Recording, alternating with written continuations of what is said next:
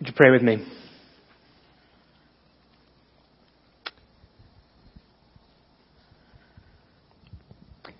Still our hearts, O Lord, that we may hear your voice. As sheep hear the voice of their shepherd, would we hear your voice and obey? In the name of that great shepherd, Jesus Christ, our Lord and our Savior, we pray. Amen.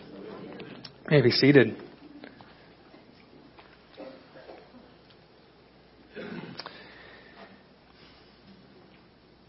Weddings have um, kind of been on my mind lately. I, uh, just after Easter, um, was blessed to officiate a wedding of two friends. And that was right about the time that I got the lections for this morning. And I'll, I'll be honest, the, my first thought, what I wanted to preach, uh, I'll let you know a little secret. Sometimes the preacher wants to preach a sermon. And I, I saw that Acts sermon and I thought, well, I'm a missionary to St. John's County and here's Paul being a missionary and you know, light to the Gentiles. I could I could preach on that. That'd be real be fun. Well, maybe not fun, but that's what I wanted to preach. And because I was in the midst of preparing for this this wedding, I couldn't I couldn't get unstuck from the Revelation passage. And uh, if you've brought your Bible with you, you might want to just open them back up to Revelation Revelation 19. Um, I hope it's the Lord that put it on my heart. You know, He kind of sometimes in those ways we can't quite articulate. He just He's speaking to us, isn't He? You know, this morning um, had this bizarre, like overwhelming desire as I was uh, shaving and getting ready to to grab my iPhone in the in the bathroom put on a Paul Wilbur album. Uh, I, I've never, literally my whole life, never grabbed my phone and put on music as I got ready in the morning. But I had this compulsion this morning. And Paul Wilbur, like, I mean, it's not my choice of music.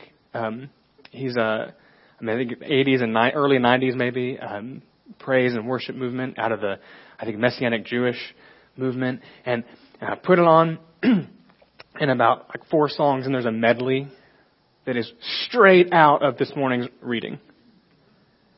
And I, I just, I was overwhelmed, overcome. And I, I you know, I don't, I don't know why I can't explain exactly, but I know that was from the Lord. Looking back, you know, that weird desire, that was God speaking to me, wasn't it? So I'm hoping the same Spirit was at work um, as I kind of dwelt on Revelation 19. Um, with that in mind, you know, Anyway, that's that's how I approached the morning. Revelation 19, the bride. That's what really captured me. Weddings on the mind. But you know, that imagery is a little uncomfortable for some of us. Right? I mean, I have not and don't plan on ever being a bride, personally. Uh, some of you have been brides or, or would like to be. Um, others of you maybe not so much the, the good news is um, this is not language unique to John. This is a, a truly biblical, throughout the biblical narrative idea, the bride imagery uh, of God. Um, and he doesn't have lots of brides. So, so my new friend Paul here in the front row, he's not Jesus' bride, you know, by himself. And, and Johnny here, not Jesus' bride. His bride is the, the people of God, the church. Right? Jesus is not, uh, I think the word we use now is polyamorous. Not Jesus. Uh, one bride. And I don't want to get overly sentimental about the idea. Like, you know, in, in, in 2019 America, brides are sort of the princess of the day, right? We have this, you know, sort of the dream day, and that's the, the wedding, the big idea. We have this huge wedding, and the bride can be the princess for her one special day. and we'll spend, well, I want to say, people spend, I mean, I'll, I'll, I'll say it, ungodly amounts of money sometimes. I mean, in a way that really does not honor God for that, that special moment. That's not the kind of bride we have in mind here. So I'm asking if, if you're a little like bride. Uh, this morning, I'm, I'm asking you to do your best to kind of set that aside uh, for for 20 something minutes here, and, and kind of come along for the ride. Um, Revelation 19:7. The NLT has it. Uh, for the time has come. For the time has come for the wedding feast of the Lamb, and his bride has prepared herself. That's kind of the refrain this morning. The bride has prepared herself. I want to continue this series we've been in, this Seeing Jesus. I want to see Jesus from the perspective of his bride. I want us to remember what it is to see Jesus as our bridegroom. We've been kind of going through these four four weeks so far, seeing Jesus from these different points of view. Not that any one piece is more important, but sometimes focusing for a moment on, on one perspective can give us some insight on how we can hear our Lord and obey. And so this morning we are learning to see Jesus, or remembering to see Jesus, from the perspective of his bride.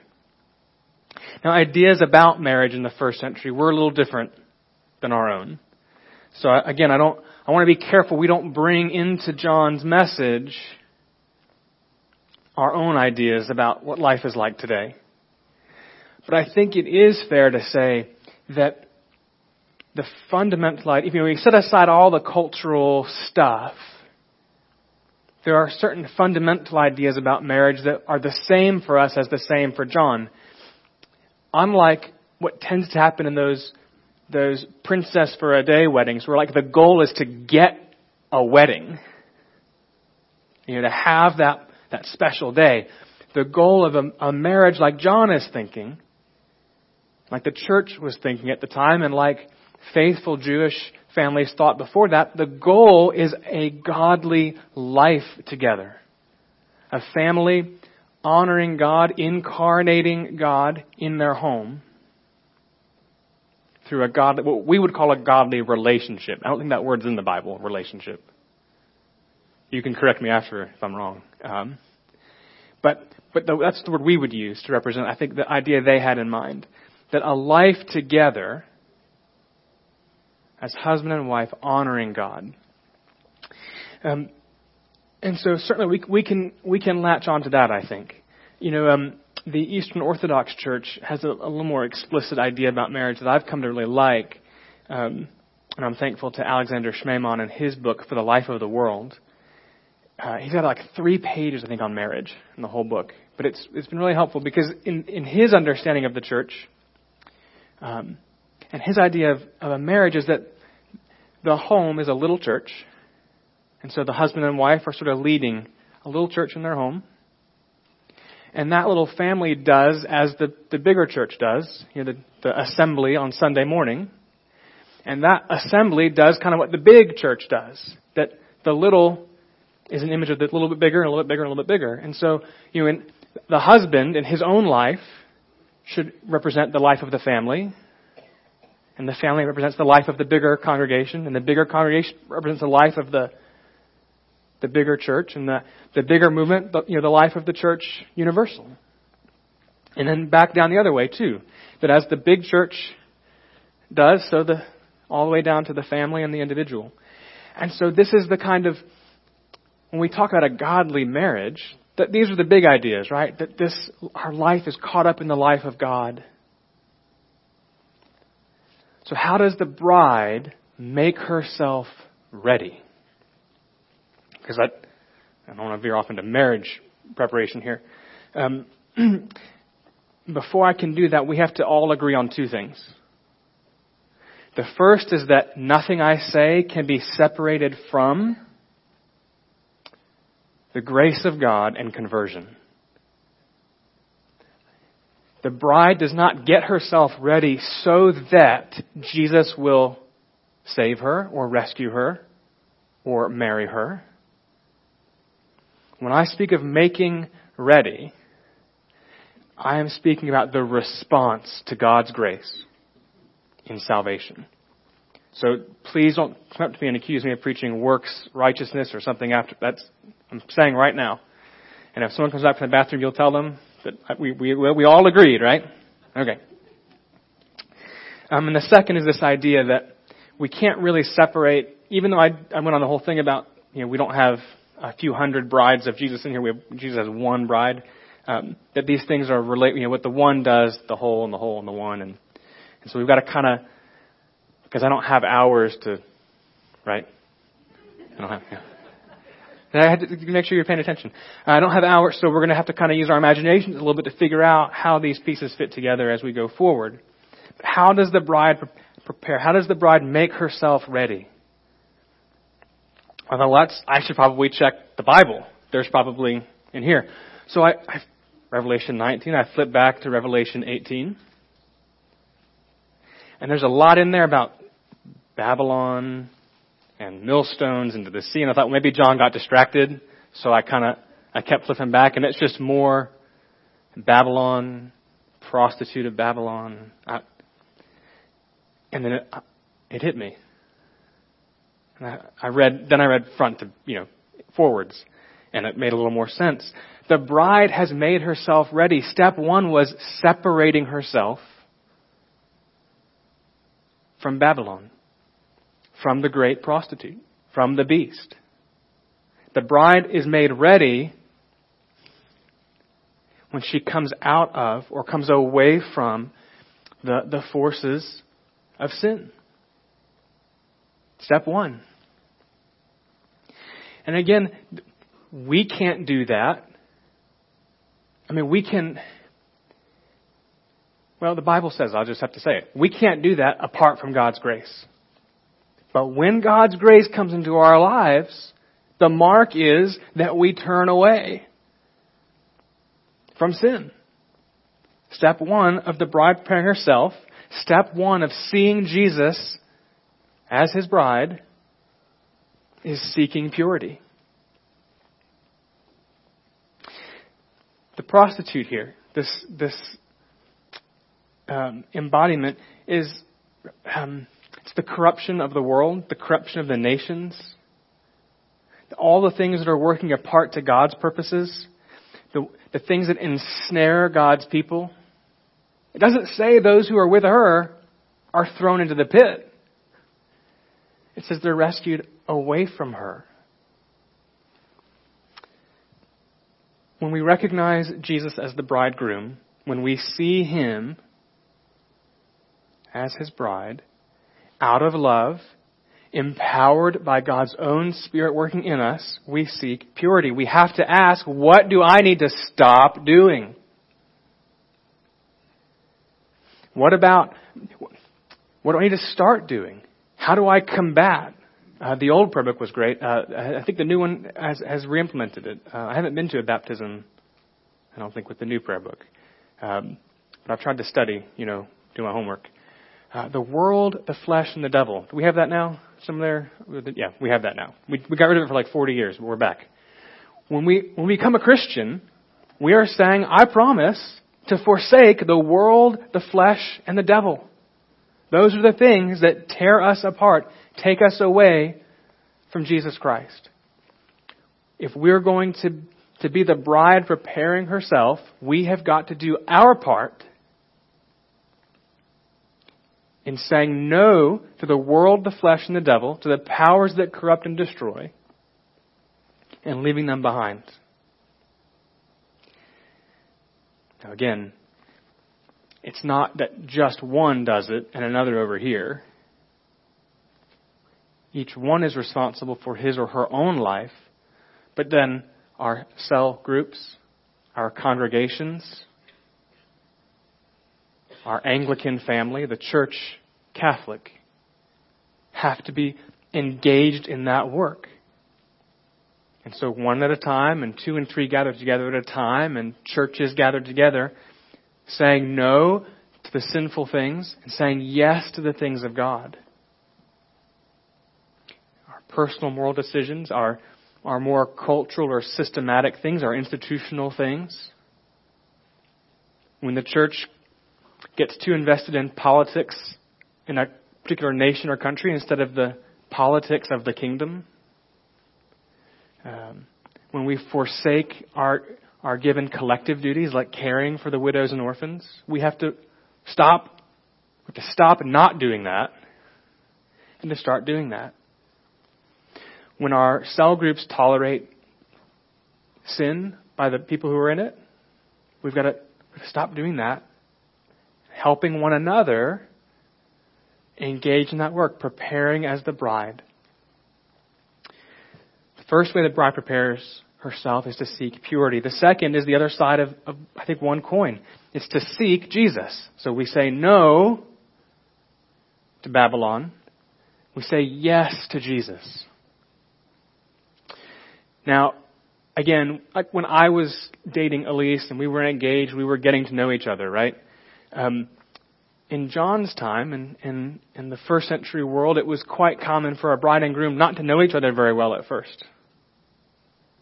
They didn't have that sort of romantic, uh, uh, you know, just oh, I'm gonna get get to know him, and he gets to know her, and you know.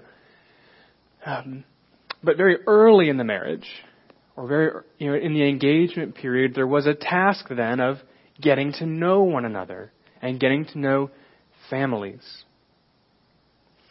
Uh, I know one of the ways I got to know Elise was letting her tell me stories about her her family.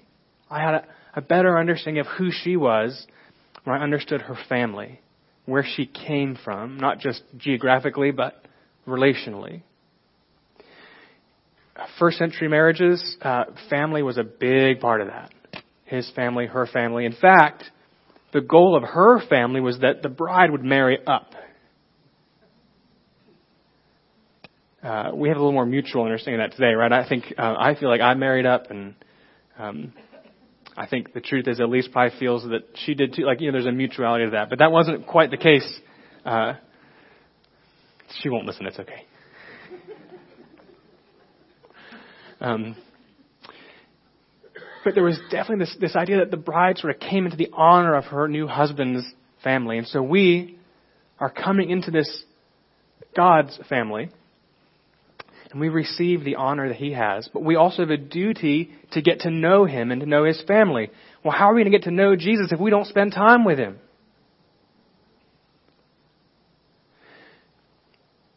Daily, you know, we can be reading, but we're not just reading about him, we can be spending time with him if we will slow down and stop understanding our daily meditation on the Word as a to do list item. I did not go on dates with Elise to check it off my to do list. I don't think that made me, you know, makes me weird. I think that's how we oh, understand that you get to know somebody when you enjoy their presence and you willingly slow down and spend time, quality time. For me, I can't do it on the, on the app on my phone. There are too many, you know, things coming in and popping up as I start reading. Um, so I got a you know worn out Bible, you know, and that sort of embodies the relationship. It's sort of battle worn, you know. Spending quality time and and learning to recognize Jesus then in the world around me, where He's at work, how He's working in other people, how His life manifests in other people. I learn his stories because he's not changing. So what he was doing, he is doing. And I understand who he is better when I know his stories and his dad's stories. Yeah. The first way the bride prepares herself is to seek purity. The second, you know, we leave one and we cleave to another. We draw close to Jesus. Figure out where it is this Jesus comes from exactly. Now, we kind of embody that when we get together here, right? So the, the individual, I'm asking you to read your Bibles and to spend time with Jesus, but are we doing that as families? Do we, do we take family time for Jesus? when we get together as the big church, we kind of do this. You know, we hear, we hear the scriptures read, and I don't have to preach on. Every, I was at a church um, for a, a season where the, the the main the lead pastor wanted to cut down to just one reading. He said, well, I'm only going to preach on one text, and those people, they won't remember the other one, so I might as well just have one reading. But the, the readings aren't for us to use, right? We, we're coming under their authority, and having just had them read makes a difference for us. We should, we should embrace the reading of those scriptures, but we always, when we get together, uh, for the fullest of the Christian celebration of Holy Communion, we have, have that full worship. We always have the stories of Jesus himself and his life. Right? We spend time with Jesus. We hear his stories. So again, the one, the group, the family, the whole. You know, this all works together as the bride readies herself.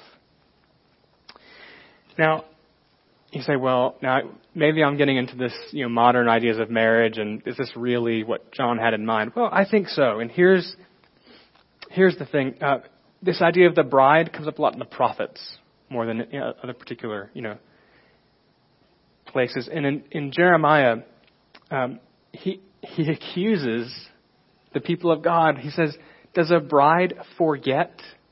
Well, no. Let me go back. First, he says when you were a young bride, you followed me wherever I went. He's speaking for God. That the, the young bride just could not, just, I mean, just loved being with the new husband, right? I think we can relate to that, can't we? You know, a young relationship. He wants to be with her. She wants to be with him. So that's, that is exactly what John has in mind.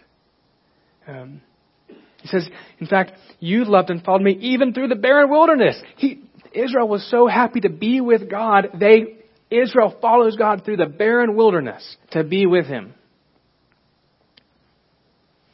Um, and what happens? Well, they spend a little time together, and Israel gets a little, I don't know, complacent maybe. And Jeremiah accuses Israel. Does a bride forget her wedding dress? That's ridiculous, right? So John, if you if you remember 19:7, well 19:7 is it 19:8? Um, we have these linens, right? He talks about the adornment of the bride, and what the bride receives to wear is the the garments of righteousness and salvation from God. That comes from it's a link to Isaiah 61. The bride is given the garments of salvation and righteousness. We are delivered out of sin into righteousness. We are to, to put those on and to be putting them on day by day as we seek Jesus, as we prepare ourselves. Now, I'm going to go a little bit out on a, out on a limb here because this isn't really preparation, my, my part three. Um, but we can get a, a foretaste now of the fullness that will come later in joining in the life of the bridegroom. We who have been delivered away from Babylon, who have been, have been given the righteousness and salvation of Jesus, are invited into his life now. It's not our best life now. It's his life now. You know, again, Jeremiah reading uh, or, or, or reference, following God even through the barren wilderness. That's one season, but the life God had for Israel was a land flowing with milk and honey. You know? A promised land, a land of promise. And God wanted to use that people in that place to go on a mission to save the whole world. And Israel didn't, I'll say didn't always do a great job of that. But the mission is the same, right? We are invited to join God in His mission